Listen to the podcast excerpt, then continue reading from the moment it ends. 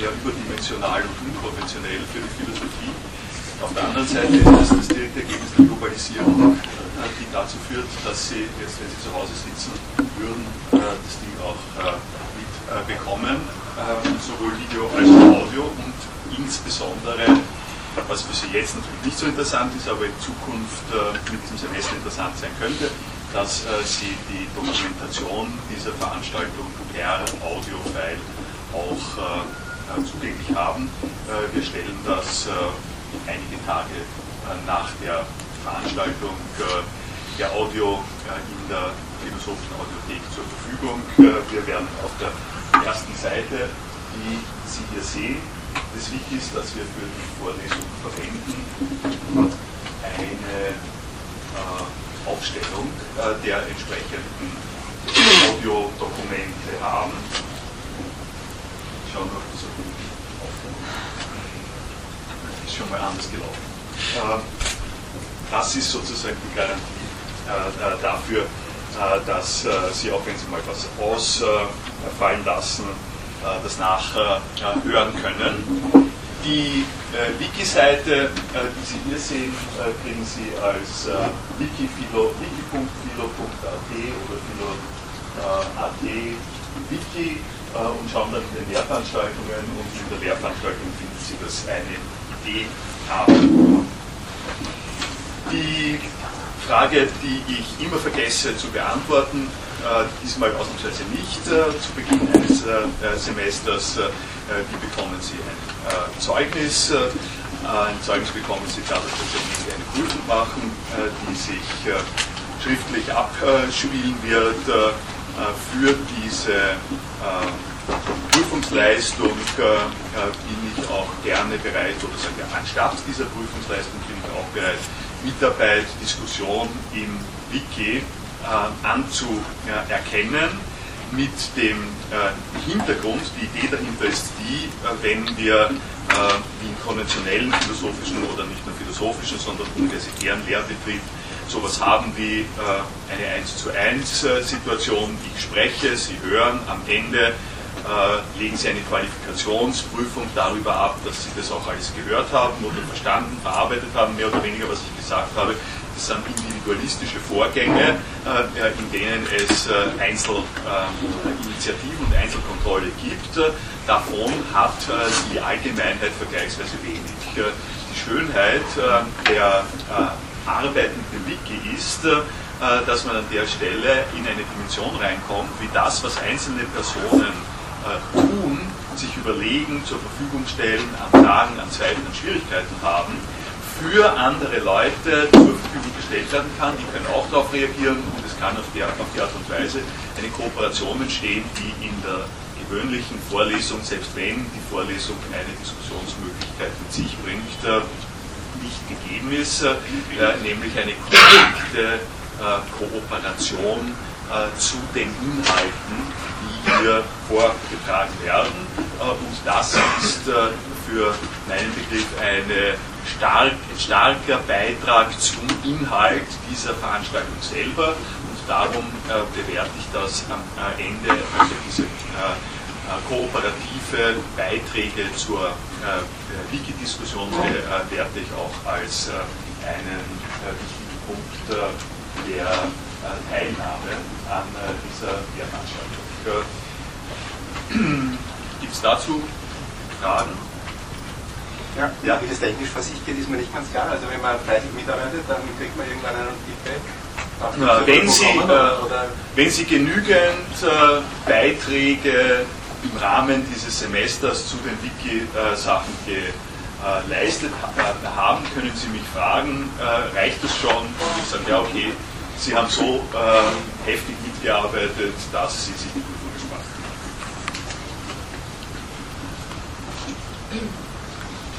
Dann beginne ich mit äh, Inhaltlichen. Und das äh, Erste, was dazu zu sagen ist, äh, beginnt beim Titel. Äh, eine Idee haben, vielleicht haben Sie sich äh, gefragt, was das soll. Äh, ich meine, es sind zwei ganz unscheinbare Worte und eine ein Wort, das ist alles andere als unscheinbar, das ist in der Philosophie hoch gelobt und hoch gewertet, nämlich Idee, das eine und das Haben ist nicht so besonders hervorstechend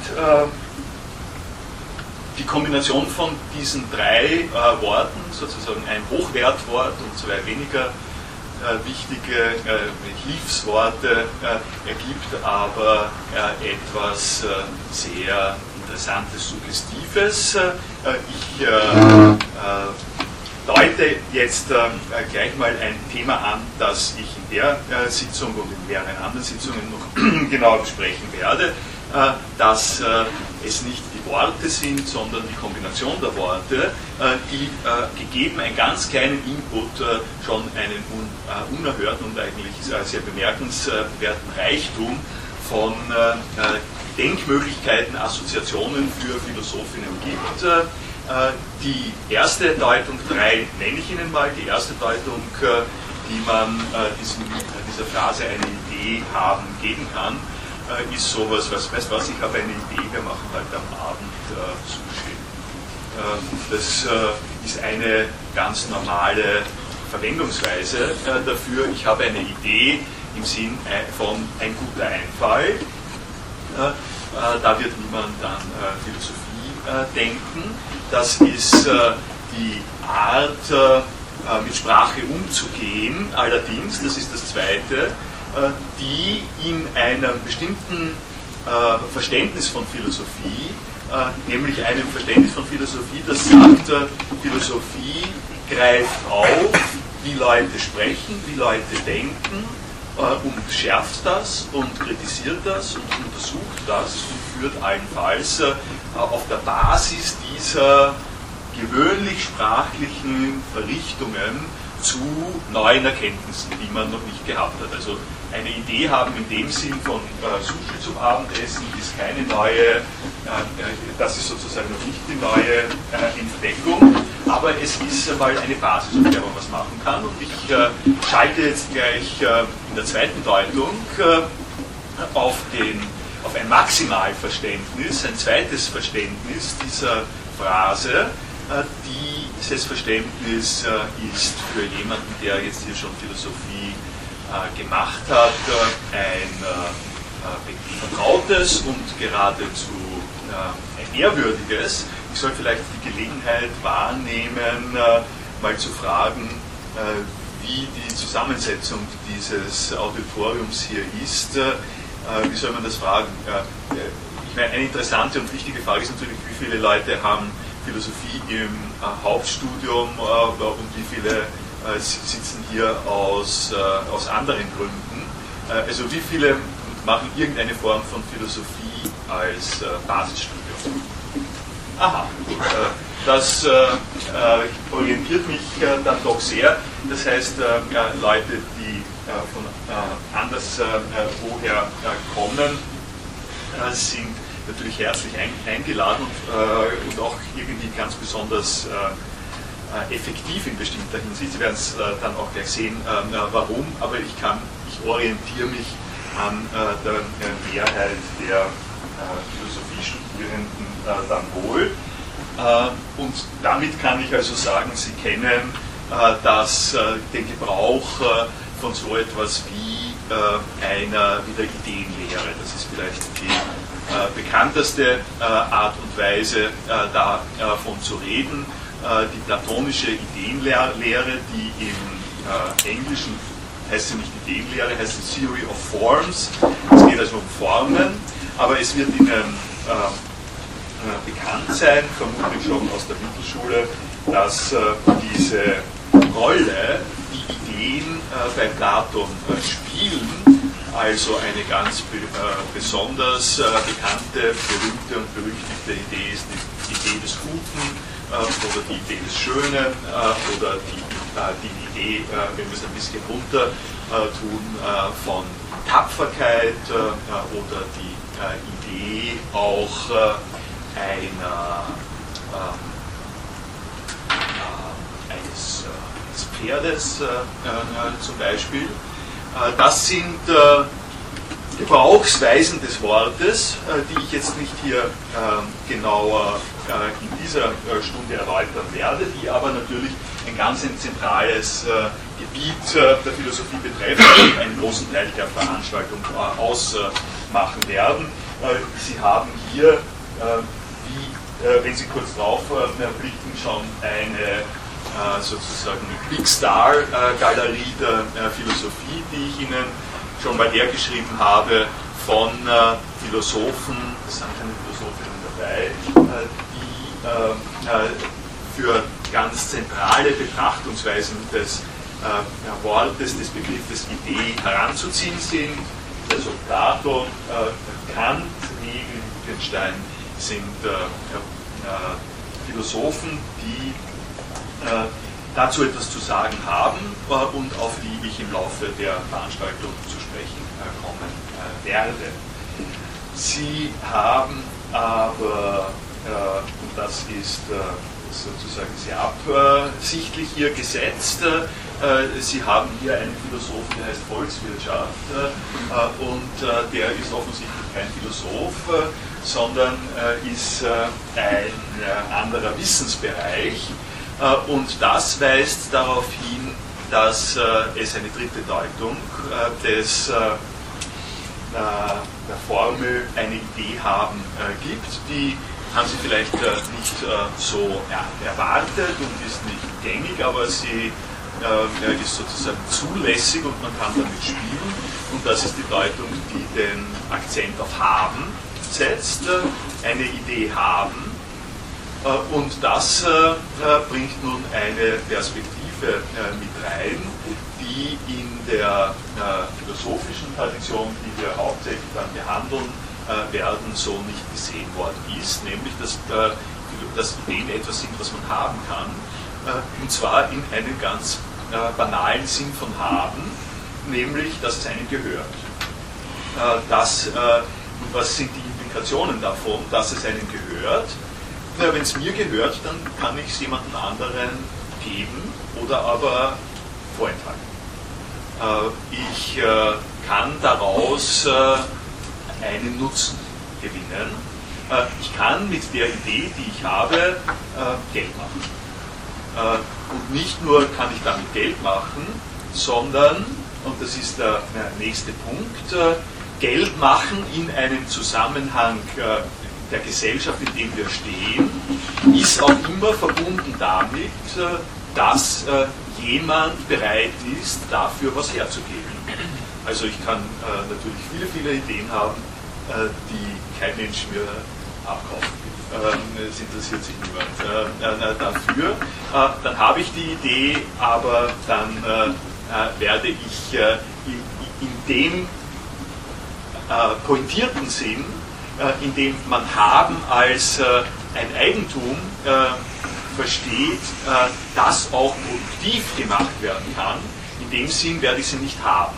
Und an der Stelle, quasi kurz ein bisschen erzählen von dem, worum es da geht, habe ich schon einen äh, Punkt betroffen, äh, also angesprochen, äh, der uns ständig betreffen wird und der für Philosophie und die Diskussion von Philosophie und Kulturwissenschaften im Rahmen von Universität und im Rahmen von Gesellschaft zentral ist, äh, nämlich, äh, ich habe sie äh, sozusagen leise hingeführt in den Bereich, wo es darum geht, dass jemand sagt, eine Idee äh, wenn du wirklich eine Idee hast, wenn, das wirklich eine Idee ist, die du hast, äh, dann muss die was wert sein.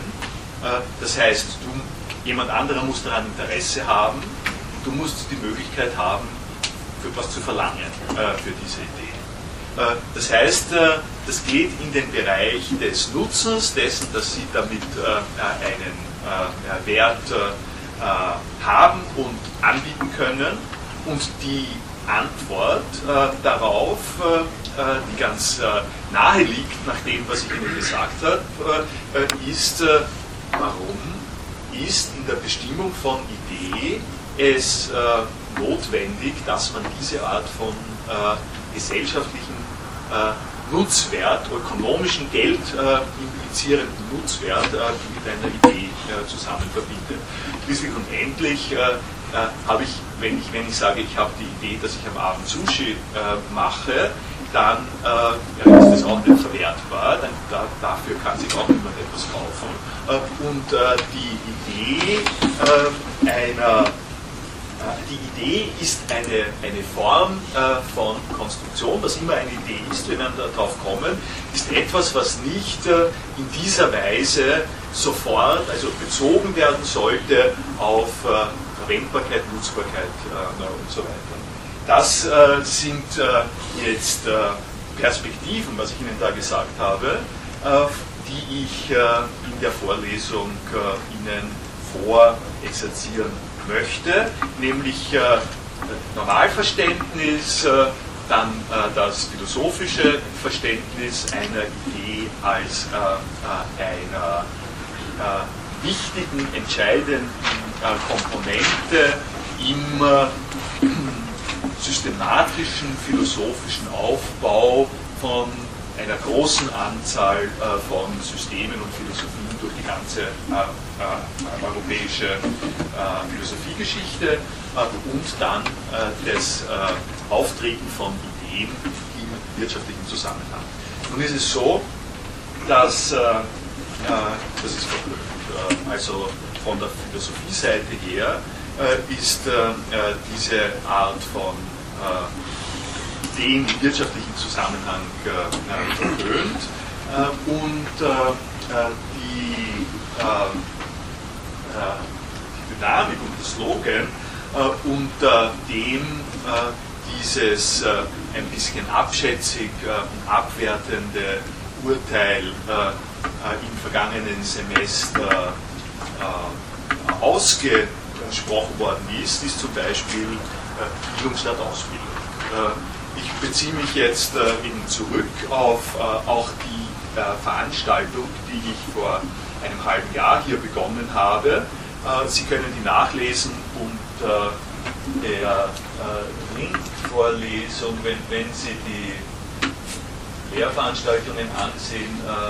Hier geht es um Disziplinen der Philosophie, da gibt es Übungen und für diese Übung gibt es eine Rachowitz-Übung. Die haben wir vor einem Jahr, wir haben sozusagen vor einem halben Jahr begonnen, vergangenen äh, Semester. Und an, in, dieser Ring, in dieser Übung zu der Ringvorlesung, das will ich Ihnen äh, noch sozusagen kurz äh, erzählen, äh, ist das folgende Interessante passiert. Äh, ich habe damit begonnen, äh, das Thema der Ökonomisierung der Universität am Beispiel des äh, offenen Tags äh, für Universität, äh, an der Universität zu explizieren. Äh, Sie können es sich dort anschauen, wo ich es Ihnen gerade gezeigt habe. Mein besonderer Einstieg war der, dass äh, der große Festsaal, also es gab den großen Begegnungstag, kommt zur Universität, schön, dass ihr da seid. Wir begrüßen euch, Tag der offenen Türen für die Studierenden im neuen Studienjahr. Äh, was hat dann dort stattgefunden? eine interessante Geschichte. Der große Festsaal, also das wichtigste räumliche äh, Environment an der Universität war leergeräumt, äh, so wie für einen Opernball praktisch leergeräumt, und aber vollgeräumt äh, mit Verkaufsständen äh, von äh, verschiedenen Firmen. und unten im, im Erdgeschoss beim Reinkommen war ein bisschen Informationsleistung. Also was passiert ist, äh, diese Information auch von der Uni, was passiert ist, ist, man hat die gute Stube, hat man ausgeräumt äh, dafür, dass sich äh, mehrere Betriebe dort äh, vorstellen können, also Betriebe wie Banken, Fahrschule, Banken, nur damit Sie äh, äh, wissen, äh, wer das gewesen die Fremdenver Fremdenverkehrsregion irgendwie äh, hat sich dort auch gefunden. Ähm, äh, und ich habe diese Form von Besetzung zum Anlass genommen, darauf hinzuweisen, dass wir in einem Konfliktfeld stehen zwischen einer Wahrnehmung der Universität und der universitären Tätigkeit äh, als einer akademischen, wissenschaftlichen, äh, äh sozusagen gelehrten äh, Republik, gelehrten Welt äh, und einer zunehmend dringlicheren und drängenden Tendenz, das Ding auch nach wirtschaftlichen Kriterien zu führen. Äh, wenig habe ich gewusst, äh, dass nach diesen einleitenden Überlegungen, die ich hier vorgestellt habe, eine Besetzung anderer Art stattfinden wird, die jetzt dann nicht im großen Festsaal stattgefunden hat, sondern im Audi Max und diese Ereignisse und die Probleme, die ich damit angesprochen habe, auf eine ausgesprochen nachhaltige und wichtige Art und Weise fokussiert hat und in der Übung gab es auch genügend Diskussionen über diesen Punkt. Ich äh, berichte Ihnen nur kurz, dass ich mich an der Stelle dann plötzlich in Zwielicht gefunden habe. Denn so sehr ich äh, der Auffassung bin, dass es eine schwierige und bedenkenswerte Geschichte ist, bin ich der Auffassung, dass es eine bedenkenswerte Geschichte ist äh, und dass man nicht ganz einfach in Schwarz- und Weiß-Manier die Verachtung, von der ich gesprochen habe, äh, Wissenschaft und Gelehrtentum hat nichts zu tun äh, mit Geld und hat nichts zu tun mit Wirtschaft, einfach äh, so durchführen kann und, anderen, und daraus auch abfolgend, dass ich nicht der Auffassung bin, äh, dass der glatte Unterschied von Bildung äh, gegen Ausbildung äh, an der Stelle besonders hilfreich ist.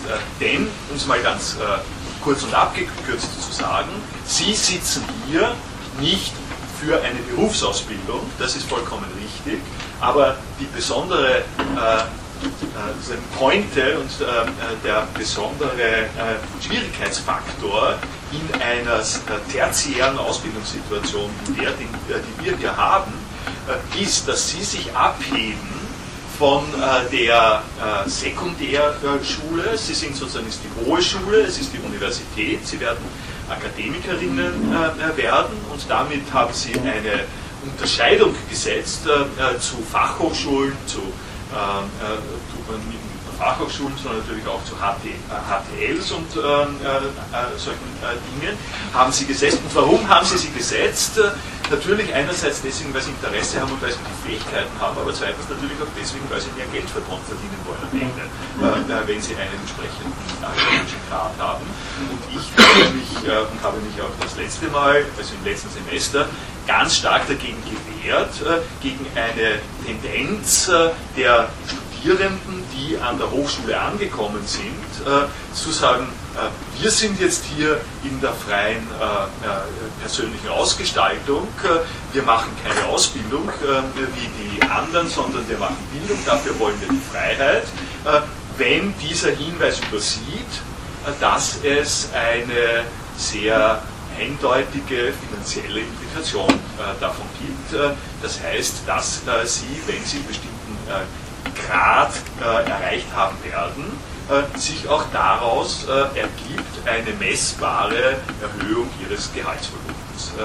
das ist eine sehr sozusagen down to earth und ein bisschen kurzschlüssige Darstellung dessen, was ich äh, Ihnen äh, genauer jetzt hier auch äh, dann demonstrieren möchte, nämlich dass Ideen diese sonderbare Doppelfunktion hier haben.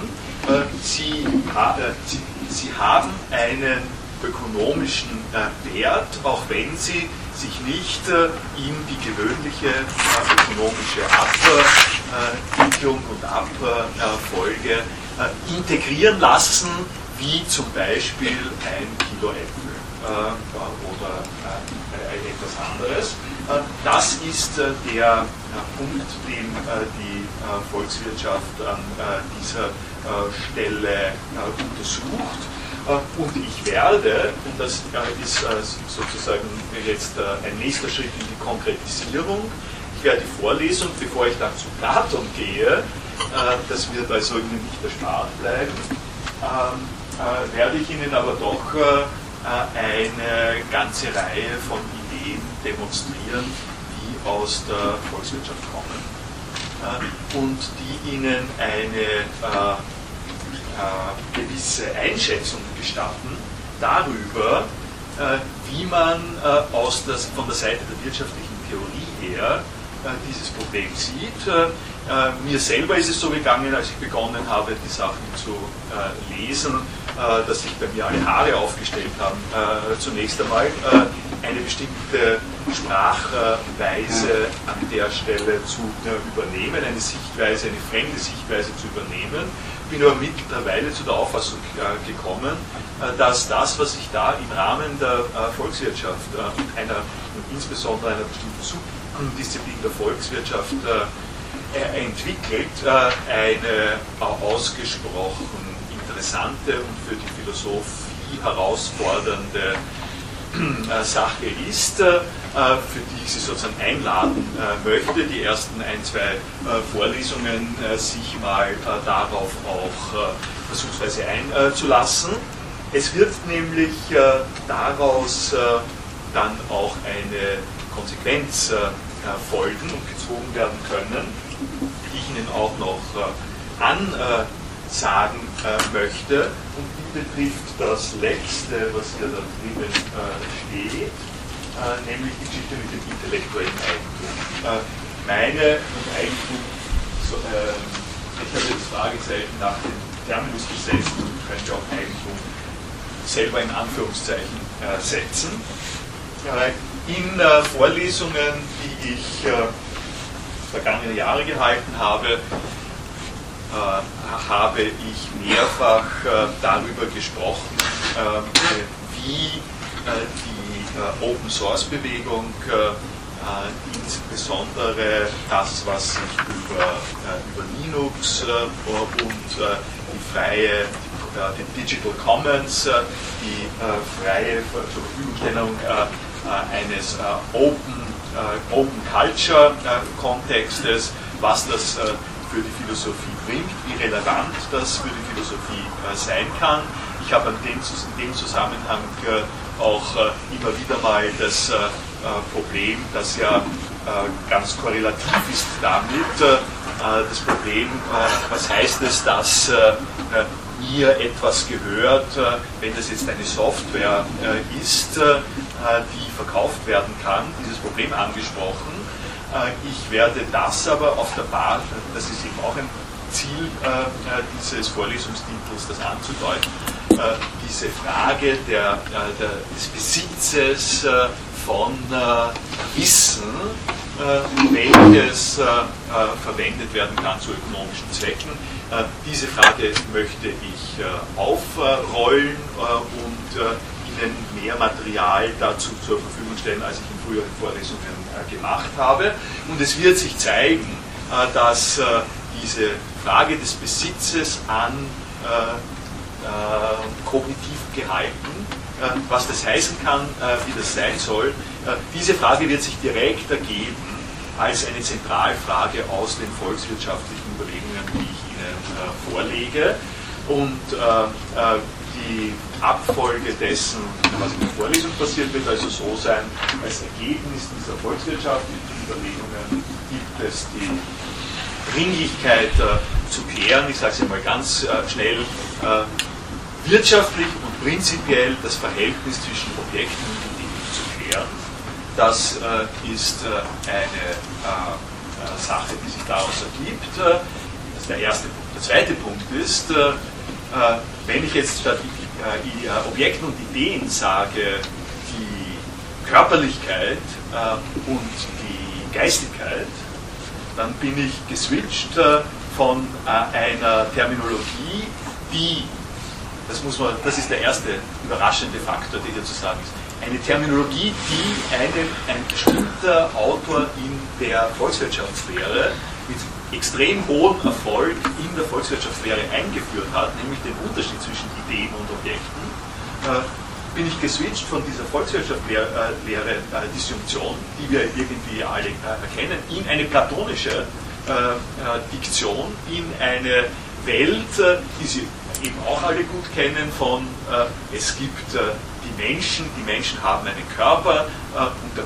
Körper ist zum Beispiel eine Aussage das Grab der Seele ähm, das äh, ist etwas, was sich in der platonischen ähm, Diskussion nahelegt. Der Körper ist der Körper als Kadaver, als, äh, als Body, äh, er ist sozusagen nichts, wenn er nicht beseelt ist, wenn er nicht belebt ist, wenn er keine Ziele hat, wenn er keine Ideale hat.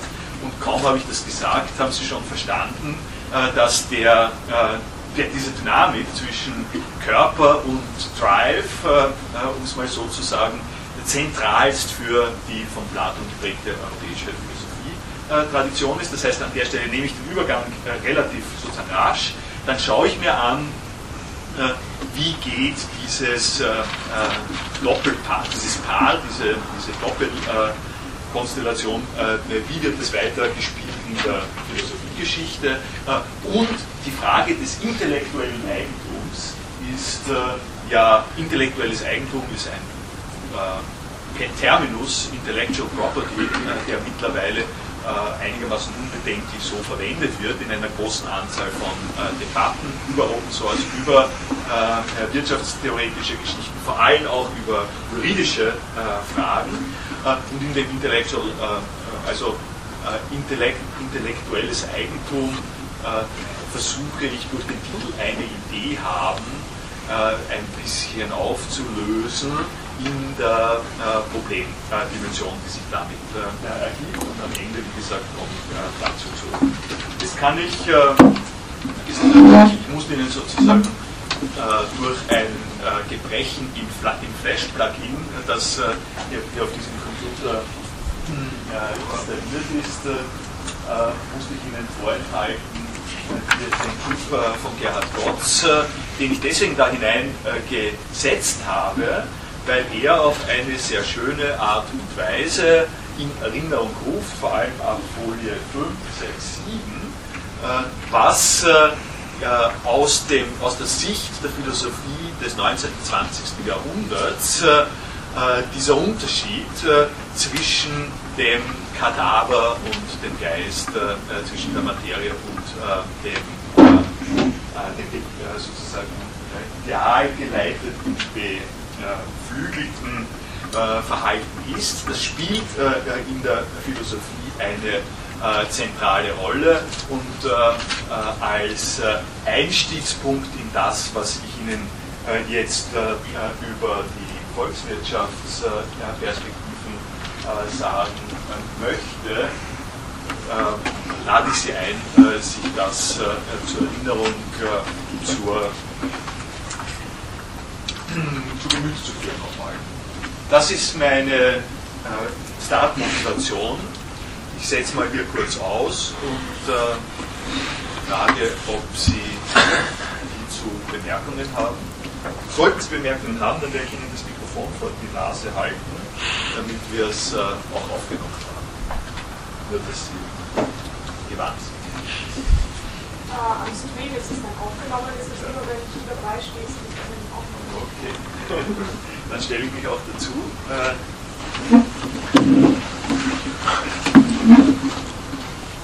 eine kleine Frage zu dem Titel. Eine haben wir noch nicht beleuchtet, denn ist es möglich, eine Idee zu haben? Eine brillante Frage. Äh, das, äh, das habe ich gar nicht überlegt, aber Sie haben vollkommen recht. Sie haben vollkommen recht, dass die Überlegung äh, äh, zeigt, äh, dass, wenn man sich genauer ansieht, und das ist ein Ergebnis sowohl in der Volkswirtschaftslehre als auch in der Philosophie, wie ich sie Ihnen darstellen werde, dass Ideen nicht von der Art sind, dass sie einzeln überhaupt vorkommen können. Also äh, um sehr äh, krass zu sagen, es ist äh, denkbar, dass es eine Welt gibt, äh, in der es nur einen Berg gibt. Wenn die Tektonik äh, dieser, dieses Sterns, sagen wir, sagen wir einen Stern, irgendeinen Stern, wenn die Tektonik so verfasst ist, äh, dass es nur in der Schwerkraft oder der Bewegung, der tektonischen Bewegungen, nur an einer Stelle sowas passiert ist, dann gibt es da einen Berg äh, äh, und äh, sonst nichts. Oder es gibt auch, äh, es gibt auch die Möglichkeit, um es nicht nur fürs äh, äh, Leblose zu machen, es ist auch eine Welt möglich, wo es nur eine Art von fliegenden Lebewesen gibt. oder überhaupt nur ein, eine, ja, eine Art von fliegenden Lebewesen. Lebewesen selber allerdings gibt es äh, äh, das ist schon ein Grenzfall, den man hier leicht sieht, äh, weil weil äh, wenn es nur ein, eines von diesen Lebewesen gibt, also wenn da zum Beispiel eine Massenseuche ausbricht, äh, zu einem gewissen Zeitpunkt gibt es nur ein Lebewesen, äh, dann ist es zwar denkbar, aber es hat keine große Zukunft. Ne? Äh, das äh, wird, wird relativ bald zu Ende sein mit dieser Aussage. Das heißt, an der Stelle sieht man, dass es Phänomene, Sachverhalte gibt, die sind gegründet auf Kommunität, die sind gegründet auf Vernetzung. Und nun ist es im Zusammenhang mit Ideen geradezu strikt so, äh, dass es unmöglich ist, äh, äh, dass, dass eine Person nur eine Idee hat. Warum? Auf diese Sache sollten wir vielleicht auch noch dann eingehen, aber, aber ganz allgemein, also da gibt's, fallen mir mehrere Sachen dazu ein. Ich bringe mal ein Extrembeispiel, das aus der Wittgenstein-Ecke kommt, also ganz am Ende. Das, über diese Dinge hat man sich äh, sozusagen die Jahre, Jahrhunderte hindurch weniger Gedanken gemacht, aber es ist für mich eine sehr naheliegende Überlegung, äh, die ich Ihnen sozusagen hier mitteile. Äh, Wittgenstein ist unter anderem dadurch bekannt geworden, dass er in seinen späteren Schriften die Auffassung vertreten hat, Schlagwortartig, es gibt keine Privatsprache. Das heißt, ich kann nicht äh, mir selber etwas ausdenken, zum Beispiel, äh, äh, also zum Beispiel eine Idee oder eine Bedeutung eines Wortes und kann dieses Wort nur mir selber sagen äh, und äh, äh, das ist der extreme Fall von mir gehört. es gehört nur mir. Ja? Ich, ich hole mir ein Wort, ich denke mir ein Wort aus und zwar ist das Wort, das, das Wort bedeutet, äh, genau das, äh, genau den Sinneseindruck, den ich habe, wenn ich zwischen zwei Vorhängen halb rechts durch äh, auf das dritte Fenster von links schaue. Das ist, das, das ist die Bedeutung dieses Wortes und die habe nur ich und ich habe sie jetzt nicht gesagt. Ich könnte sozusagen jetzt eine halbe Minute Stille eintreten lassen. Dann könnte ich sagen, okay, ich habe, ich habe jetzt ein Wort. Und dieses Wort heißt Kompass. Äh, und jetzt sagen Sie mir, was, was, der Inhalt, was das heißt, das Wort Kompass. Und ich kann mich an der Stelle sozusagen auf den vollen Besitzstandpunkt stellen und kann sagen, niemals im Leben, nichts. Ja. Keine Chance, je herauszufinden, was Kompass heißt. Ja. Äh, in dieser Fantasie äh, ist das eine Idee, die nur mir gehört. Das, das ist das, sozusagen der Extremfall einer Idee, die nur mir gehört. Äh, wir können im Laufe der Vorlesung werden wir immer äh, noch darauf äh, weiter zurückkommen. Wittgenstein sagt, das sage ich jetzt sozusagen in der kurzen Anfragebeantwortung, das ist Unfug. Das geht nicht. Die einfache Tatsache, dass ich Ihnen die Sache, das Ding erklärt habe, durch Worten, mit denen Sie was anfangen können, sodass Sie, dass Sie sozusagen zurückverfolgen können, was ich Ihnen da gesagt habe, deutet schon darauf hin, nicht nur, und das ist jetzt der wichtige Punkt, deutet darauf hin, nicht nur, dass Sie diese Art von Hilfe brauchen, sondern pointiert, dass ich diese Art von Hilfe brauche. Äh, dass ich derjenige bin, äh, der genauso wie Sie darauf angewiesen ist, äh, dass Sie hier weitere erläuternde Worte haben, bin ich darauf angewiesen, weitere erläuternde Worte zu haben. Ein simples Beispiel, das Wittgenstein nicht, macht, äh, nicht gibt, weil er äh, die Computer noch nicht gehabt hat. Äh, aber Sie werden äh, vielleicht auch dieselbe Erfahrung gemacht haben, die ich schon mehrfach gemacht habe. Sie sind auf einer Webseite, Sie müssen eine User-ID und ein Passwort eingeben. Sie geben das Passwort ein. Äh, äh, Sie sagen, okay, das Passwort für diese Seite ist äh, so und so. Sie tippen das dort rein, Sie sehen lauter Punkte, das Passwort ist nicht mehr vorhanden. Sie kommen am nächsten Tag zu der Computerseite und sagen, was habe ich jetzt das Passwort eingegeben? Keine Ahnung. Ja das war, äh, das, äh, ist sozusagen, Sie haben keine Garantie für sich und, und sogar, es geht, geht ja dann noch weiter, ja, äh, es geht noch weiter und Sie sagen jetzt, äh, nein, aber ich weiß ganz sicher, was ich als Passwort eingegeben habe und äh, äh, der nimmt das Passwort nicht. und jetzt stehen Sie in einer Situation drinnen, wo die Frage, ob Sie sich jetzt richtig erinnern, was das für ein Passwort ist, oder ob das System sich mittlerweile geändert hat, oder ob Ihnen jemand den Account gehackt hat, äh, das äh, sind Dinge, die nicht mehr zu entscheiden sind, äh, wenn Sie das niemandem gesagt haben oder sich es nicht aufgeschrieben haben, äh, sondern sich nur auf ihr äh, äh Gedächtnis äh, äh, sozusagen stützen und zurückbeziehen. Das ist ein sozusagen kurzes Argument aus der Traditionslinie von Wittgenstein, um darauf hinzuweisen, dass in diesem Fall, damit Sie, damit Sie ein Passwort setzen, reicht es nicht, und dass, dass Sie ein Passwort haben, reicht es nicht, äh, das dort äh, sich gedacht zu haben und sogar einmal reingetippt zu haben, sondern das ist eine Tätigkeit in einem komplexen sozialen Zusammenhang, äh, von dem sie genauso abhängig sind, wie der abhängig ist von ihnen. Und von daher, das ist sozusagen die Pointe, keine Einzel.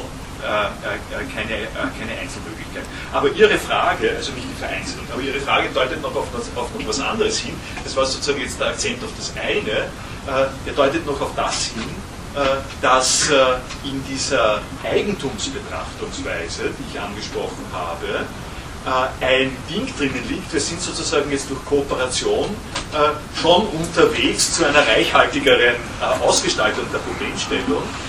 Durch, die, durch diese Eigentumsperspektive Tiefe ergibt sich jetzt das Folgende. Es gibt nämlich Leute, die, obwohl es so ist, wie ich gerade gesagt habe, nämlich dass Ideen alle miteinander zusammenhängen, der Auffassung sind, eine Idee kann ich herausschneiden und haben.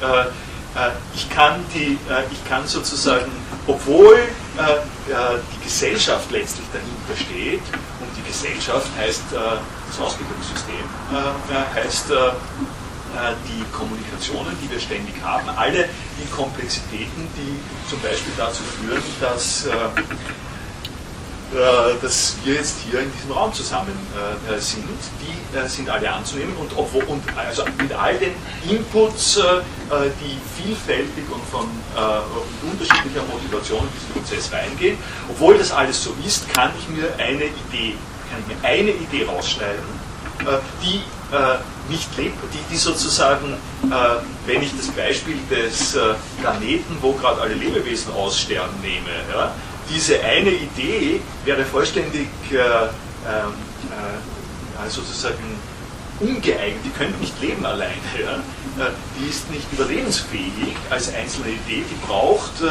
alle möglichen anderen Ideen. und dennoch kommt jemand her und sagt, sie gehört mir. ich verlange äh, dafür das und das. Äh, das ist äh, ein weiterer Hinblick auf die Spannung, von der ich reden, reden werde. Äh, wo haben wir jetzt die? Wo haben wir jetzt die?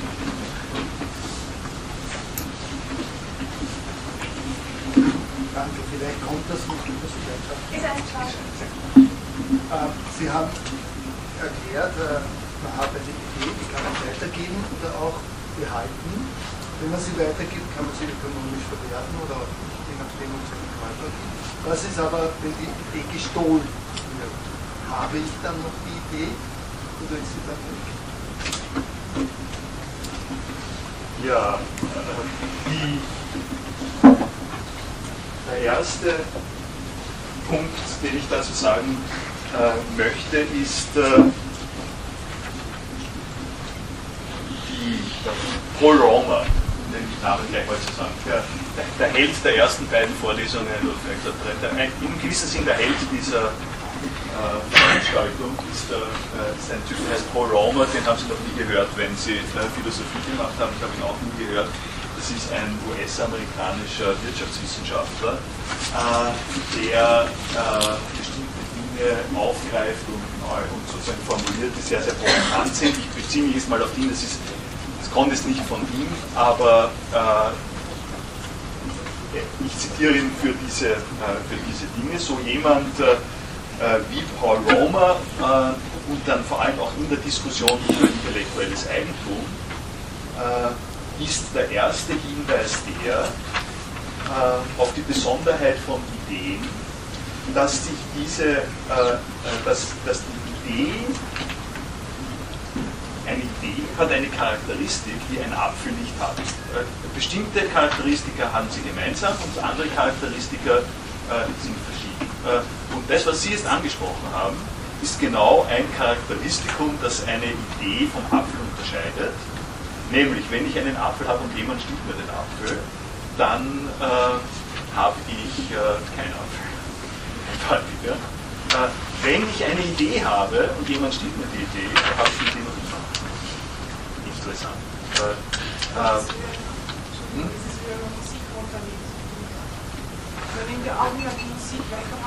Hier wird, natürlich, das ist genau, also Musik, äh, Musik-Download äh, ist ein guter, guter Hinweis. Äh, das erweitert jetzt noch das Feld. Das nehme ich jetzt sozusagen gleich mit drin auf. Wir haben nämlich, durch diese Diskussion haben wir jetzt drei verschiedene Verfahrensweisen. Das eine ist, das eine ist ein hartes physisches Gut wenn es der Apfel ist, dann kann nur, äh, also in der Regel kann nur einer reinbeißen. Ja? Äh, äh, und, äh, äh, und wenn, muss ich nicht weiter äh, sozusagen in die Details gehen. es kann, kann, nur einer ganz essen.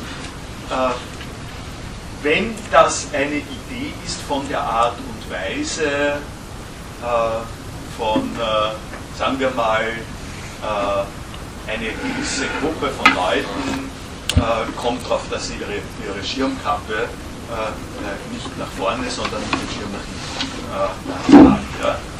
Oder sie haben die Idee, rote Schuh, Schuhbänder, um, um, sozusagen irgendwas zu nehmen. das ist eine Idee, das wird nicht jeder machen, aber eine ganze Anzahl von Leuten findet das interessant oder, oder was weiß, weiß ich, bauchfrei, äh, bauchfrei gehen, das ist offensichtlich, gab es eine Zeitung wo das viele Leute interessant gefunden haben.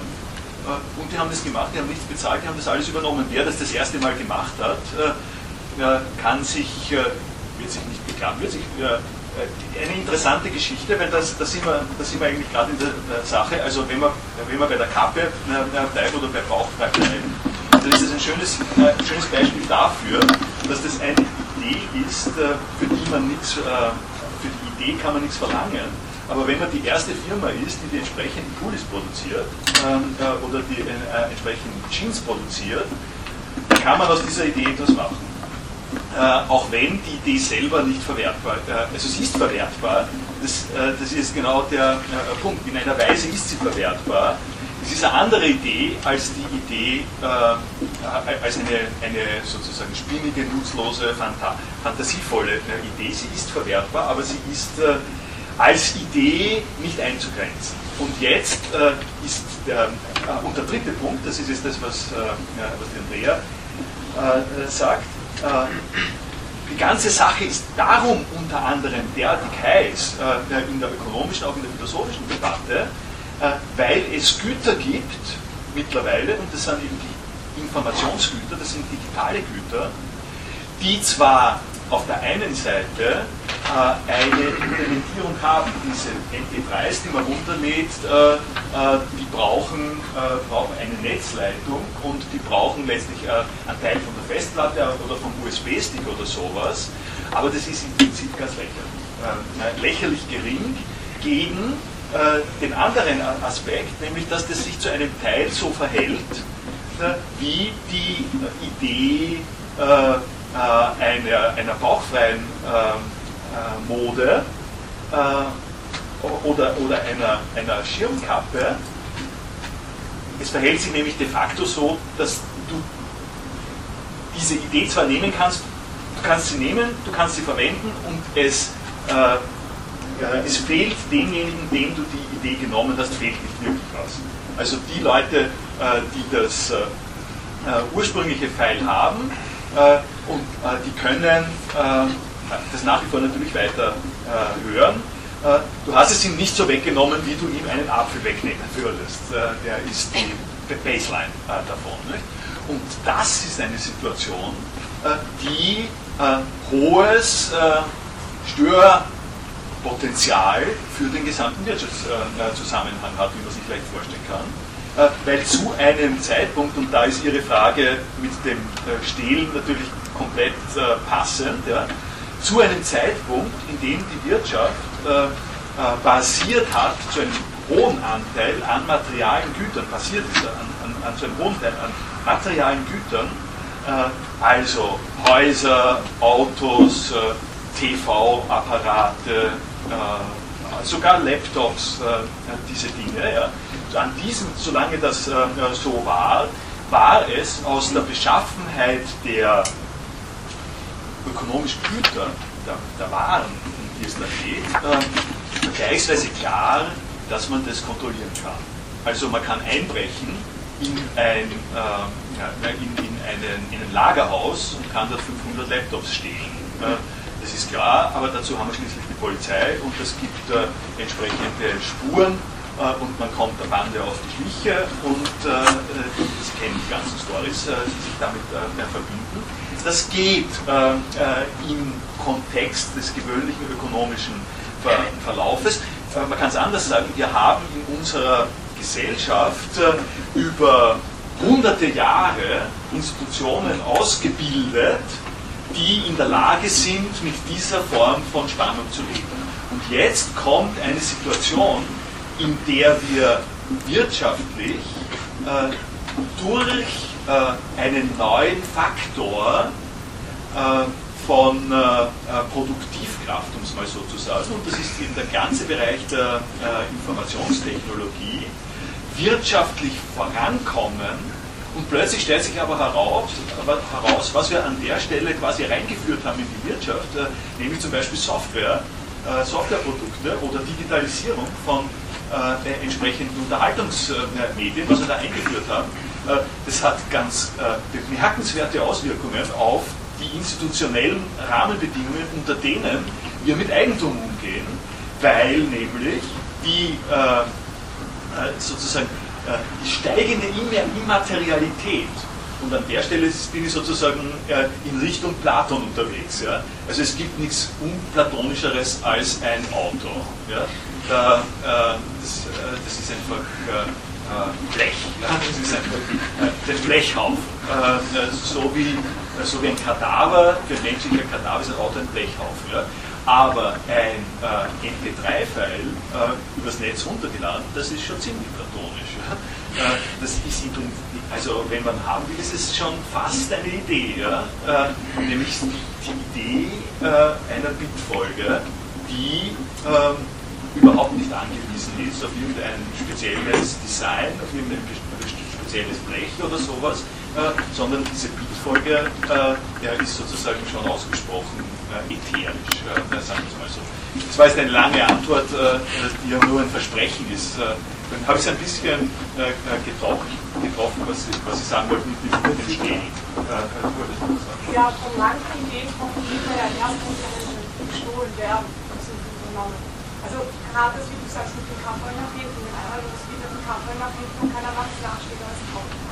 Die anderen nachmachen, dann heißt es beim nächsten Mal nie.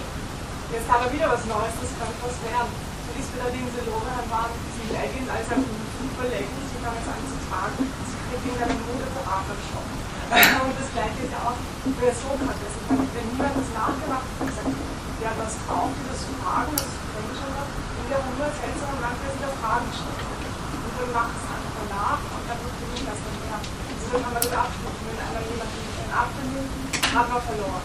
Wenn ich einen MP3-File habe, jemand kopiert es, kann ich immer noch einen MP3. Wenn ich eine Idee habe, die nachmachen nicht, dann wäre das ja auch. Ja, das ist einfach äh, zuzustimmen. Äh, der Fachterminus in der Wirtschaftsdiskussion ist Netzwerkeffekt. Also äh, das wird äh, genau dasselbe, was du diskutiert hast, wird zum Beispiel diskutiert über Telefon. Ist ein sehr äh, bekanntes Ding, das Telefon ist schon relativ alt und wohl etabliert, aber da sieht man es auch sehr deutlich, wie es funktioniert. Äh, äh, die ersten zwei Personen, die ein Telefon gehabt haben, waren vergleichsweise arm. Äh, die haben miteinander über Telefon reden können und was, was ist deine Telefonnummer schon wert. Ja? Ähm, die, in dem Maße, in dem mehr Leute das Telefon äh, verwenden und äh, zugänglich haben, steigt äh, der, der Wert derselben Telefonnummer. Die, Telefonnummer bleibt gleich. Äh, äh, die, hat, äh, die Telefonnummer hat als Telefonnummer keine Wertsteigerung. Das ist dieselbe Telefonnummer. Der Kontext, und das ist auch der Punkt, mit dem es gibt keine einzelne Idee, nicht? Der Kontext, in dem die Telefonnummer eine Telefonnummer ist, bringt den Wertzuwachs. Und das ist nicht etwas, was in der Macht der Person steht, die diese Telefonnummer hat, sondern das ist die Community, das ist die Entwicklung, um, um die es an der Stelle geht. Und die Frage ist nun natürlich klarerweise, wer, wer checkt den Gewinn an der Stelle, wer gewinnt, sozusagen wer, wer schafft es, wer schafft es, daraus Gewinn zu ziehen, aus diesem Mehrwert. Also ich glaube, intuitiv ist es, ist es klar, dass, die, dass der Mehrwert entsteht an diesen Beispielen. Da gibt es einen, einen Mehrwert und der muss nicht nur ein äh, ökonomischer Mehrwert sein, das kann eben auch in dem Fall der Kappel äh, oder der Leggings äh, ein, der größere Wert sein zu einer, einer sozialen Identifikation. Eine, einen neuen Weg einer sozialen Identifikation sozusagen gefunden zu haben. und und wir könnten es, wenn wir äh, wenn wir uns in der Geisteswissenschaft äh, äh weiter äh, sozusagen bloß aufhalten, können wir es dabei be belassen ja? und können äh, studieren äh, in bestimmten exotischen Stämmen, die bei uns auch in der Stadt vorkommen können, können wir die Erzeugung von sozialem Mehrwert durch Zeichensysteme zum Beispiel können, könnten wir studieren. Das ist eher die Tendenz, eine semiotische, empirische äh, äh, semiologisch orientierte äh, Betrachtungsweise. was aber ich noch dazufügen möchte und Ihnen eben noch vorstellen möchte, ist, dass wie in meinem Beispiel von der Modedesignerin oder deinem Beispiel von, sie wird dann, sie kriegt dann sozusagen Konsulentenjob, dass diese Art von Produktivität auch ganz einfach eine handfeste Business und, Wirtschaftsperspektive macht. Ich spreche, glaube ich, eh laut genug Ja, okay. Eine Anmerkung noch. Ähm, ganz anders verläuft es aber, wenn es eine Patentfähigkeit ist. Denn sobald der Dieb sozusagen es patentieren lässt, ist es weg wieder ab. Dann kann ich sie nicht mehr nutzen, sondern nur mehr er. Das, äh, dass Sie da auf Patent kommen, bin ich auch sehr dankbar, weil das wird genau äh, einer der Punkte sein, äh, der äh, der uns da gleich dann entgegenkommt äh, in der äh, ökonomischen Betrachtungsweise. Ähm, wenn man von dem Unterschied ausgeht, ich nenne jetzt hier die Fachterminologie, von rivalisierenden und nicht rivalisierenden Gütern. Das, das ist jetzt sozusagen das, was ich vorgehabt habe, erzähle ich jetzt in der Diskussion sozusagen.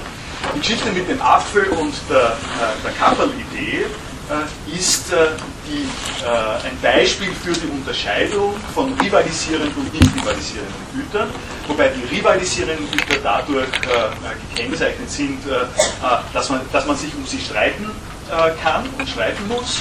Ähm, und wenn der eine sie hat, hat es der andere nicht. Und die nicht rivalisierenden Güter sind solche äh, äh, wo man keinen Schaden hat, wenn es der andere hat. Äh, nicht nur keinen Schaden, wenn es der andere auch hat, sondern wir haben gerade gesehen, das war ganz, ganz toll, dass sich das entwickelt hat, dass sich sogar durch die äh, Teilung äh, äh, der Güter der, der, der Wert vermehrt. das ist die eine Unterscheidung. Ähm, die zweite Unterscheidung, die man die man an der Stelle äh, ne, reinnehmen muss und die hier in einem gewissen Sinn das Ding durchkreuzt ist, äh, äh, kann angeeignet werden und kann nicht angeeignet werden. Lässt sich zum Eigentum machen und lässt sich nicht zum Eigentum machen. Und da gibt sich nämlich jetzt das Folgende. Äh, es gibt eine gewisse Tendenz der Einfachheit halber zu sagen, die rivalisierenden Güter, das sind klare Kandidaten dafür, dass man es aneignen kann. Ein Auto, einen Apfel kann man aneignen, kann man zusperren, kann man einsperren. Und es gibt es gibt sozusagen äh, auf der anderen Seite äh, die Tendenz zu sagen, den Typus von äh, äh Leggings oder äh, Kappe umdrehen, äh, das kann niemand aneignen. Ja? Das ist nicht von der Art und Weise, dass man es aneignen kann. Dann gibt es aber die Kreuzform, das ist das, was Sie angesprochen haben. Und das wird uns gerade speziell äh, interessieren. Und das sind die sozusagen äh, nicht, nicht rivalisierende und partiell anzueignende, aneignbare Güter. Äh, das sind, äh, und an der Stelle kommen die Patente rein. Äh, dass äh, also Ideen sind von der Art, sind nicht nur von der Art, äh, dass sie ein öffentliches Gut sind, das soll ich jetzt als Terminologie auch mit reinnehmen. Öffentliches Gut ist äh, etwas, was äh, nicht aneigenbar ist, was aber, äh, was aber möglicherweise wohl rivalisierend ist. Äh, da kann man jetzt mit den Unterscheidungen einige, kann man sozusagen Spiel, auf die Spielwiese gehen. Ein Nationalpark ist per Definition ein öffentliches äh, Gut äh, und als öffentliches Gut per Gesetz niemand, kann niemand dort ein Grundstück äh, bauen, aber es ist in einer Weise rivalisierend, weil, weil 150.000 Leute nicht in den Nationalpark passen. Also da gibt es da gibt's dann doch ein, eine, eine, ein, ein Queue zum Anstellen äh, weil nur so und so viele äh, dort reingelassen äh, werden können. und man, man ist jetzt, wenn man die Sache genauer anschaut, das ist etwas, was der Roma machen wird, das werde ich Ihnen sozusagen auch zeigen, man kommt aus ökonomischer Sicht in eine, sozusagen da, insbesondere in die Gasse, darauf hinweisen zu wollen, dass es teilweise äh, äh, privatisierbare, nicht rivalisierende. Äh, für die das Folgende gilt, ich sage es sozusagen jetzt gleich in, der, in dem Verlauf, für die das Folgende gilt, äh, es würde dich nichts kosten, wenn du sie weitergeben würdest. Du hättest, es, du hättest es genauso selber weiter, es würde dich da nichts kosten, es ist nicht rivalisierend, aber du willst dafür was einnehmen, deswegen obwohl es dich nichts kostet, ähm, machst du es nicht zugänglich. Ähm, du es nur denen zugänglich, die etwas zahlen äh, können. Und das, äh, das äh, führt zu dem folgenden äh, interessanten äh, weiteren Problem. Ich entwickle in der Diskussion viele von den Ideen, die ich Ihnen den Text entlang vorstellen wollte, aber es ist eh gut so. Das, das, führt zu dem, das führt zu dem weiteren Problem, dass sich,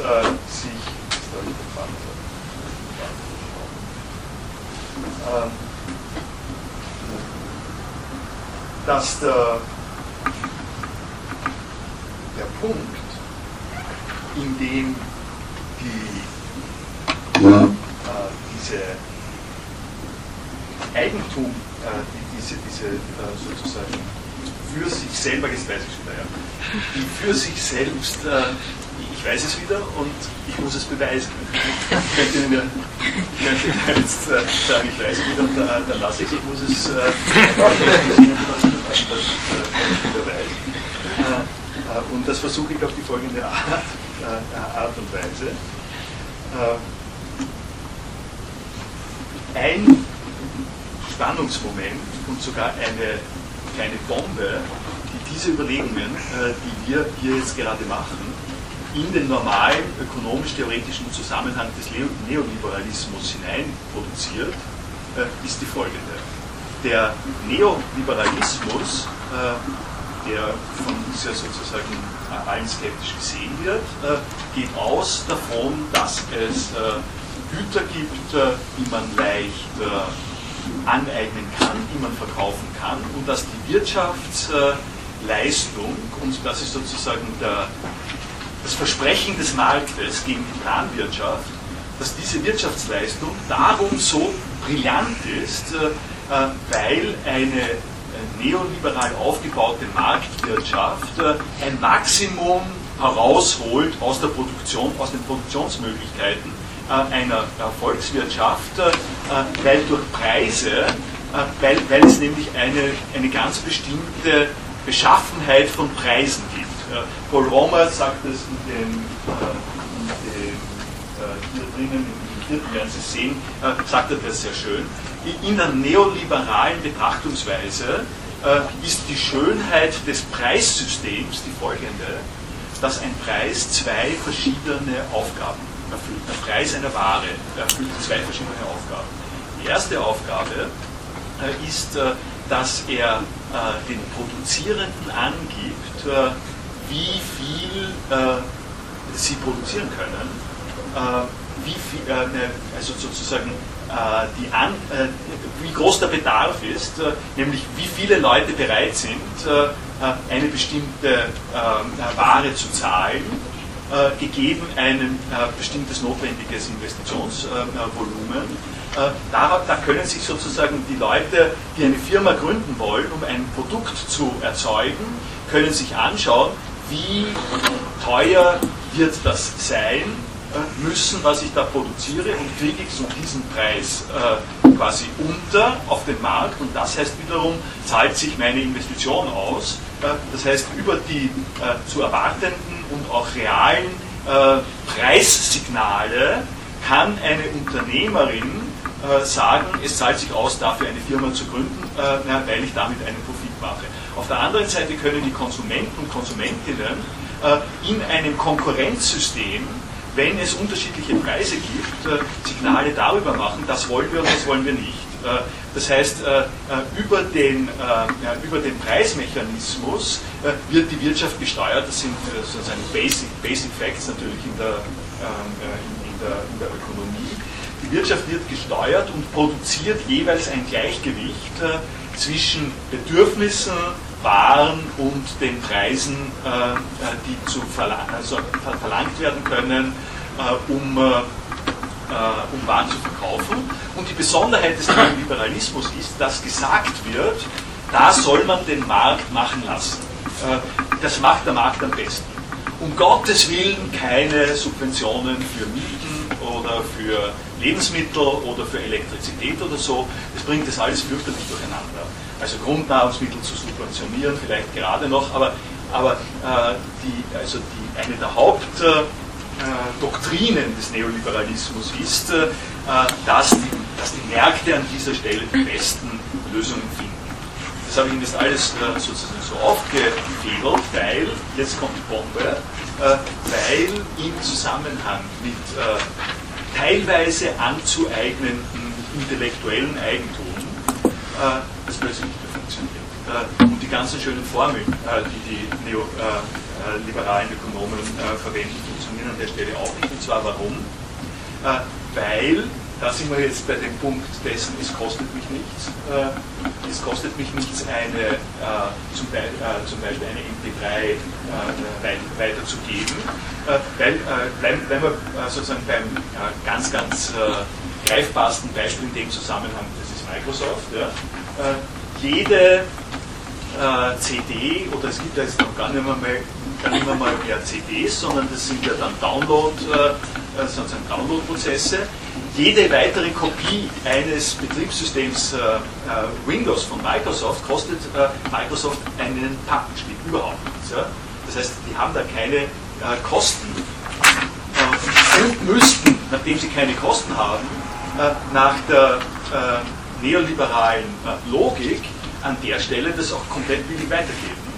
Tun sie aber nicht, weil sie Copyright, Patente, was immer haben. Und das ist genau der Punkt, aus einer Idee äh, Geld zu machen, indem man äh, äh, diese Idee äh, äh, sozusagen für sich definiert und requiriert. Wir kommen dann noch, es gibt ein Gesellschaftssystem, es gibt ein gesellschaftliches Interesse, dass wir das so haben muss man sozusagen auch sagen, wir haben ein, ein Recht auf Eigentum, auf Patente und Copyright. Darüber rede ich mal noch nicht, ich sage das andere. Wirtschaftlich ergibt sich daraus ein ausgesprochen unangenehmes und, äh, und sozusagen problematisches äh, Gefüge für einen Neoliberalisten, nämlich die Monopolbildung. Äh, jemand, der, der, der, praktisch nur Gewinn macht, der, der quasi durch ein Produkt, das er hat, überhaupt keine weiteren Kosten mehr hat und ständig so einen goldenen Esel an der Stelle hat, der kann natürlich leicht, der kann sozusagen leicht eine marktbeherrschende Situation aufbauen, in der die, die Firma gestützt auf das juridisch, gesellschaftlich verbriefte Patent und, und, und Copyright eine Dominanzposition hat. Und das ist der Punkt, wo äh, äh, wo dann äh, tatsächlich auch, und das muss man sozusagen mal an der Stelle ganz deutlich sagen, wo eine konventionelle akademische Wirtschaftswissenschaft darauf hinweist, das ist ausgesprochen schädlich. Also die Ökonomie muss man an der Stelle von der Wirtschaftskammer unterscheiden. Die Ökonomie, die Ökonomie sagt, wirtschaftlich gesehen ist das ein gestörter äh, Zusammenhang, äh, diese Art von Monopolbildung. Äh, und, äh, äh, und die Schwierigkeit, in die wir wirtschaftstheoretisch hineinkommen, äh, ist jetzt die, das geht, geht auf, aus Ihrem Hinweis auf die Patente, geht das noch einmal sozusagen heraus. wie kann man nun Patente legitimieren? Wie, wie positionieren sich Patente in diesem Viereck, das ich da genannt habe. Äh, und äh, wie soll man damit umgehen? Äh, wie soll man mit diesen Dingen, mit den mit Patenten umgehen? Rein auch ganz pragmatisch brauchen wir eine, einen sehr hohen Schutz, brauchen wir einen geringeren Schutz, wer profitiert davon? Wie ist es letztlich für eine Volkswirtschaft sinnvoll, diese Dinge zu machen? Und das in einem globalisierten Zusammenhang, in dem sozusagen noch eine ganze Reihe von Zusatzbedingungen, Parametern äh, mit reinkommen. Ähm, ich sage jetzt äh, äh, noch etwas, was ich, was ich sozusagen auch auf jeden Fall vorgehabt habe. Und da liegt auch daran, bin, bin ich sozusagen nahe dran, jetzt auch, weil, weil ich jetzt hier von Globalisierung geredet habe, fange ich doch Ihnen kurz einmal an, zumindest diese Seite zu zeigen.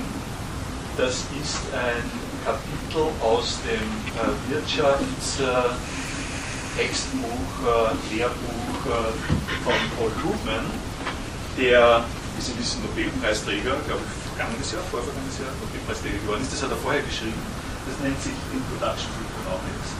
Äh, und äh, dieses Buch selber ist äh, wirklich schön zu lesen. Also es ist, es ist ein, einer der Punkte, wo man sich denkt, andere Disziplinen und vor allem auch äh, in den USA entwickeln äh, Möglichkeiten, äh, sozusagen fachspezifische Dinge zu explizieren, die einfach brillant sind. leider, ähm, leider für Sie, aber nicht leider für Sie, ist das jetzt so nicht mehr. Ich war klug genug vor zwei Jahren, als ich das das erste Mal gefunden habe, mir das runterzuladen, weil mittlerweile ist äh, einzel, es gibt einzelne äh, Kapitel von dem Buch online, wo gerade das Kapitel 8 ist interessanterweise äh, rausgenommen, also das ist eine, eine lokale Kopie. ich würde, ich kann nicht alles, was in diesem Kapitel drinnen ist, kann ich Ihnen jetzt hier vorstellen, aber ich möchte, möchte Sie eben auch sozusagen einladen, sich das genauer anzuschauen, weil es eine sozusagen sehr breite und, äh, und äh, hier scheint auch sehr spannende Perspektive auf etwas eröffnet, äh, was ich Ihnen jetzt äh, sozusagen auch noch hinzufügen äh, möchte. Ich habe die Globalisierung angesprochen. Äh, wir haben in einem, es hat sozusagen lange, lange Zeit in der Wahrnehmung der, vor allem der, der europäisch, US-amerikanischen äh, Welt äh, äh, hat es eine äh, Situation äh, gegeben, äh, in der man davon ausgegangen ist, dass verschiedene Länder ihre Wirtschaftsleistung haben, einen gewissen Lebensstandard produzieren und andere Länder produzieren diesen Lebensstandard nicht und sind darum arm, romantisch, zurückgeblieben, wie immer man das qualifizieren will. man kommt allenfalls dem Flugzeug dorthin und muss sich vorher impfen lassen und kommt an der Stelle aber dann mit der Kamera, um das alles aufzunehmen. Und, dann haben wir ja noch immer drinnen. Es ergibt sich natürlich in dem Moment, in dem es Flugzeuge gibt, statt äh, Schiffen äh, oder sowas ähnliches, ergibt sich natürlich eine universalisierende Perspektive.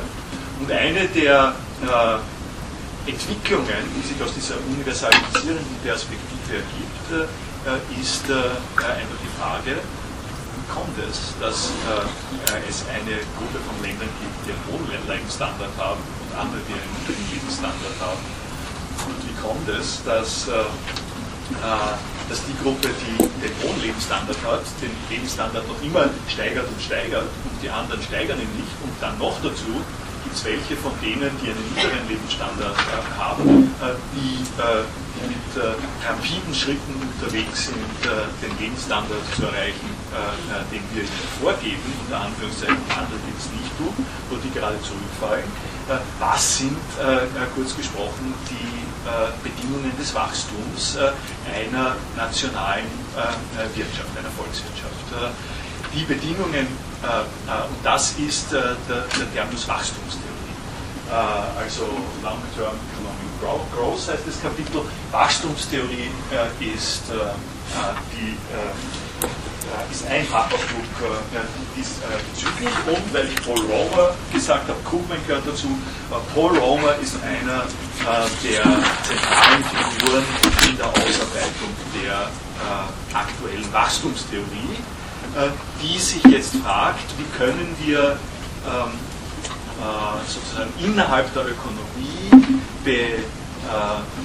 behandeln und untersuchen, aus welchen Gründen es äh, Lebensstandardverbesserungen gibt, nach welchen Kriterien äh, wir das überhaupt messen können und wie wir damit im Sinne von politischen Entscheidungen umgehen.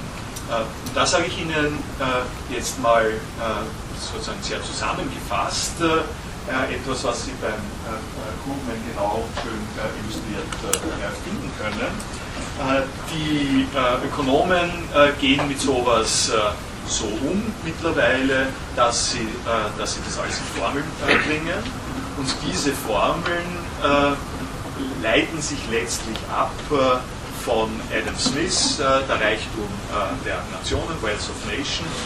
und es ist klar, dass in diesen Formeln, da steht auf der einen Seite steht, steht sozusagen das,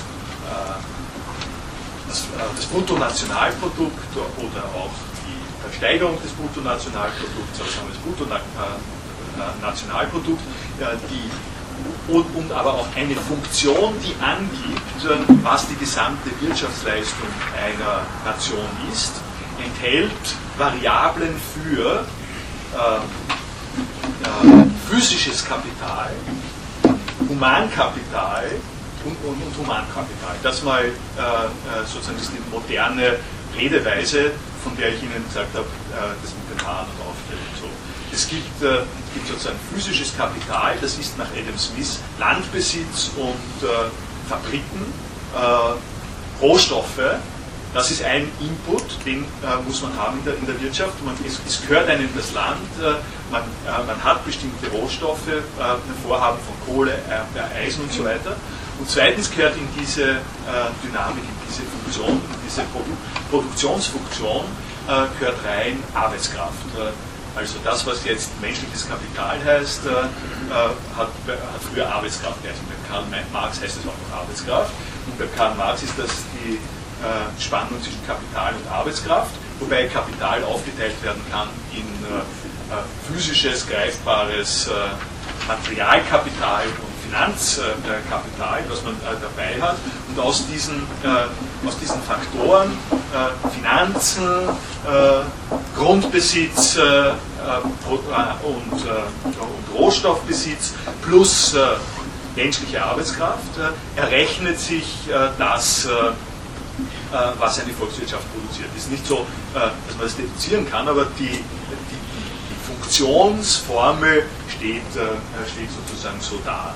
Und äh, äh, jetzt, äh, also das ist die traditionelle Sache, äh, die überlieferte Sache. Und jetzt kommt es zu einem einem Aha-Effekt, mit dem ich hinleite zu dem, was der Homer dann auch sagt. Der Aha-Effekt ist der folgende. Man hat im Rahmen dieser Berechnungen, wie geht sich das aus mit dem National, Bruttonationalprodukt äh, und wie viel äh, gegeben eine bestimmte Steigerung der Ingredienzien dieser Formel, also eine Steigerung von mehr, mehr Investitionen in äh, den Maschinenpark, in die, in die Grundbesitze, mehr Investitionen allenfalls mit Geld und mehr Personen, äh, die daran arbeiten. Wenn man mehr von all diesen Dingen in die Formel reintut, dann kriegt man eine Steigerung des, äh, äh, des Outputs, des, des, des, der Produktion. Also wenn man 100 Leute ein Feld, wenn man 100 Leute zur Verfügung hat, um Felder zu bestellen, dann kann man natürlich mehr Produktivität, kann, kann man eine bessere Produkt Leistung erwarten, als wenn das nur 10 Leute machen. Und wenn diese 100 Leute zwei Traktoren haben, äh, dann werden sie weniger äh, produzieren, als wenn sie 20 äh, Traktoren für das haben. Das, das ist sozusagen einmal eins der Wirtschaftswissenschaft, das ist kein großes Geheimnis. Und nun gibt es aber eine Beobachtung, mit der in den 50er, 50er, 60er Jahren die Nationalökonomie auf ein zusätzliches äh, Problem gestoßen sind. Und das ist äh, die folgende Beobachtung. Das ist eine, ein Beispiel des sogenannten Laws of Diminishing Return, also abnehmender Grenznutzen. Unter, abnehmende Grenz, unter abnehmenden Grenznutzen versteht man das folgende. wenn Sie für eine Sache mehr und mehr investieren, wenn also eine Aufgabe mehr und mehr investieren, äh, dann gibt es eine Kurve, die Ihnen, Ihnen sagt, wenn Sie mehr investieren, wie zum Beispiel statt zwei Traktoren zehn Traktoren, äh, dann steigt die äh, Produktivität. Wenn Sie aber jetzt statt 10 Traktoren 100 Traktoren da rein tun, dann werden Sie vermutlich das Feld ruinieren und nicht die Produktivität steigern. Das heißt, Sie können nicht, das wäre ja schön, das wäre ja wunderschön, je mehr man hinein ja, in diese Sachen hineinbuttert, äh, desto größer ist der Ertrag. Da gibt es eine Grenze. Äh, Sie, können, äh, mit ihrem, äh, Sie können sozusagen äh, mit Ihrem Produkt und mit Ihren äh, Leistungen zwar zusätzliche Investitionen machen, das hat aber alles einen gewissen Rahmen. Darüber hinaus erzielen Sie keine signifikant höheren Ergebnisse, ganz im Gegenteil, das, was es Sie kostet, zusätzlich äh, Ressourcen in die Sache hinein äh, zu buttern, äh, ist dann sogar größer als das, was sie am Ende herauskriegen als vergleichsweisen Produktivitätszuwachs.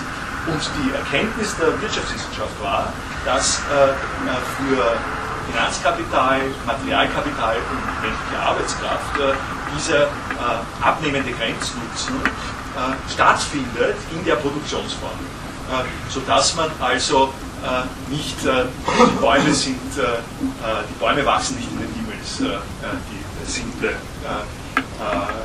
sozusagen die simple Konsequenz aus dem, von der Sicht des alten Kapitalismus, des Kapitalismus im, im Old-Style. Und jetzt kommt der besondere Effekt und das ist der, dass wenn man sich anschaut, wenn man solche Produktionsfunktionen äh, im realen Leben der USA und der europäischen Länder anschaut und sich überlegt, äh, wie viel ist denn da mehr investiert worden und wie viel ist dann an Produktivität rausgekommen, äh, dann kommt man drauf, äh, äh, gigant, also gigantisch, aber bedeutend höhere Prozentsätze von Produktivität kommen raus, als die errechenbar wären nach den Formeln, die man hat äh, im Zusammenhang mit abnehmenden Grenzkosten. Äh, die Volkswirtschaften waren vieles und vieles produktiver und die Ökonomen müssen sich jetzt natürlich fragen, wo kommt das her? Kann es sein, dass unsere Formel an der Stelle das nicht bringt? Und die Antwort ist eine allgemein verständliche Antwort. Das ist sozusagen ein Punkt, der, der ja nicht so besonders äh, geheimnisvoll ist, äh, da, stecken, da, steckt, äh, da steckt natürlich äh, die, wenn, äh, wenn die Maschine, es geht ja nicht nur um die Maschine, ich habe jetzt die Anzahl der Maschinen, wenn der Traktor ein äh, äh, Traktor ist, der viel mehr kann, weil er so entworfen ist, äh, äh, dass er leistungsfähiger ist, dann äh, steigt an der Stelle die Produktivität der Arbeit und zwar unabhängig davon, wie viele Traktoren man einsetzt. Die Anzahl der Traktoren ist da keine Antwort drauf. Nehmen Sie bei der Festplatte, das ist die schönste Geschichte, nicht? wenn Sie Festplatten haben oder, oder Microchips haben, dann ist es irgendwie klar, das ist nach wie vor dasselbe kleine bisschen an Silikon, was, da, was da drinnen äh, ist. Also warum, warum die Leistung dieses kleinen Bits äh, äh, Silikon äh, in einer Art und Weise exponentiell steigt, die nicht errechenbar ist aufgrund der investierten Arbeitsstunden und aufgrund der investierten Materialwerte ist, dass sich jemand gedacht hat, dass sich jemand ein klügeres Verfahren ausgedacht hat, einen besseren Algorithmus zum Beispiel ausgedacht hat, äh, um mit diesen äh, äh, Mikrochips umzugehen. Einfach bessere Software geschrieben hat, äh, die den Faktor der Beschleunigung äh, äh, zum Beispiel mit sich bringt. das ist die intuitive Antwort drauf und die gibt es nicht in der Adam-Smith-Kurve. Ja? In dieser Kapital- und Arbeitskraft gibt es es nicht. Dazu ist wichtig zu sehen, Arbeitskraft äh, fällt an der Stelle tatsächlich in die Bereiche von Verfügbarkeit. Ja? Das, also die menschliche Arbeitskraft ist sowas bisschen, es hat schon eine andere Art, man muss anders damit umgehen, aber wird behandelt wie, äh, wie auch eine zusätzliche Maschine. Das ist, sind Angestellte, die man braucht, äh, um diese, diese Arbeit zu machen. Äh, das, was ich Ihnen beschrieben habe, ist nicht eine Frage der, äh, sozusagen dessen, dass man da eine zusätzliche Angestellte hat, sondern das ist der Faktor, dass jemand Ideen gehabt hat, äh, wie man das besser machen kann. Und diese, dieser Faktor von Ideen äh, muss man, das ist das Ergebnis der wirtschaftswissenschaftlichen Überlegungen, diesen Faktor von Ideen muss man äh, mit hineinrechnen in die äh, äh Produktivitätsform. Da haben Sie jetzt sozusagen sehr, sehr greifbar, äh, dass, äh, dass, äh, dass da etwas passiert, was eben von mehreren Seiten her schnöde betrachtet wird. Es werden Ideen, nämlich wie man so etwas gut machen kann, das so wird reingerechnet. Und ich habe Ihnen jetzt eine Sache gesagt von sozusagen raffinierter Softwareentwicklung. Es gibt ganz simple Dinge, der, also der Gruppen weist darauf hin, das sind nur die, das ist nur die Spitze des Eisbergs, äh, ein raffinierteres Softwareprogramm. Äh, es gibt in vielen, es gibt sozusagen in Firmen kluge Ideen, wie man zum Beispiel Lagerbestände inventarisiert oder, äh, äh, oder wie man Auslieferungsprozesse produziert. Oder ein schönes Beispiel, das der Roma bringt, an sowas denkt man ja nicht als, als Philosoph, äh, aber es ist doch sozusagen sehr plausibel es gibt diese äh, Kaffee, äh, diese Pappbecher für Kaffee, äh, klein, mittelgroß und, äh, äh, äh, und, und, die müssen natürlich produziert werden. Und dann ist irgendjemand mal draufgekommen, dass es einfach ein Unsinn ist, dass man für die kleinen, mittleren Größe, man braucht die kleine, mittlere und große Kaffeebecher braucht man schon, aber was man nicht braucht, ist, man braucht nicht drei gleich große Deckel, drei unterschiedlich große Deckel. Äh, man muss nicht, äh, äh, damit es funktioniert, drei verschiedene Arten von Deckel produzieren. Man entwirft es so, dass, dass man eine Deckelgröße für alle dieser, diese Pappbecher haben kann. Und, ich kenne die Mathematik nicht, man gewinnt damit beinhart einen Konkurrenzvorteil äh, weil man billiger äh, äh, produziert, weil man, weil man nur mehr eine Maschine braucht statt drei Maschinen oder sowas ähnliches. Ja. Also für mich ist das ein wunderschönes Beispiel für die Überschneidung, um die es da geht. sozusagen so eine, einerseits eine harmlose Idee, das, damit kann ich vielleicht abschließen. Ja. Einerseits so eine harmlose Idee wie das, wie das Umdrehen des Kappels. Ja. jemand sagt, spaßhaft am Abend, warum braucht es eigentlich drei verschiedene Größen. Das ist, kostet nichts, ist frei zur Verfügung. So. In dem Moment, in dem das eine Kaffeefirma äh, entwickelt hat, eine kluge Person oder was immer, ja, äh, können die das äh, zunächst einmal umsetzen und haben einen gewissen ökonomischen Vorteil. Äh, das heißt, äh, bestimmte Dinge schaffen, äh, sozusagen können sie da machen und, und, kriegen Geld dafür. Das lässt sich nicht wirklich verheimlichen auf die Dauer. Ja? Also in dem speziellen Beispiel wird es vielleicht ein halbes Jahr dauern, bis die Konkurrenz das auch hat. Aber äh, dieses Geld haben sie zumindest mal. Und das ist jetzt ein, schöner, äh, ein schönes Beispiel von partially excludable uh, non-rival good. Also teilweise ausschließbares, äh, nicht rivalisierendes Wirtschaftsgut. Äh, und äh, die Probleme, die sich damit ergeben werden,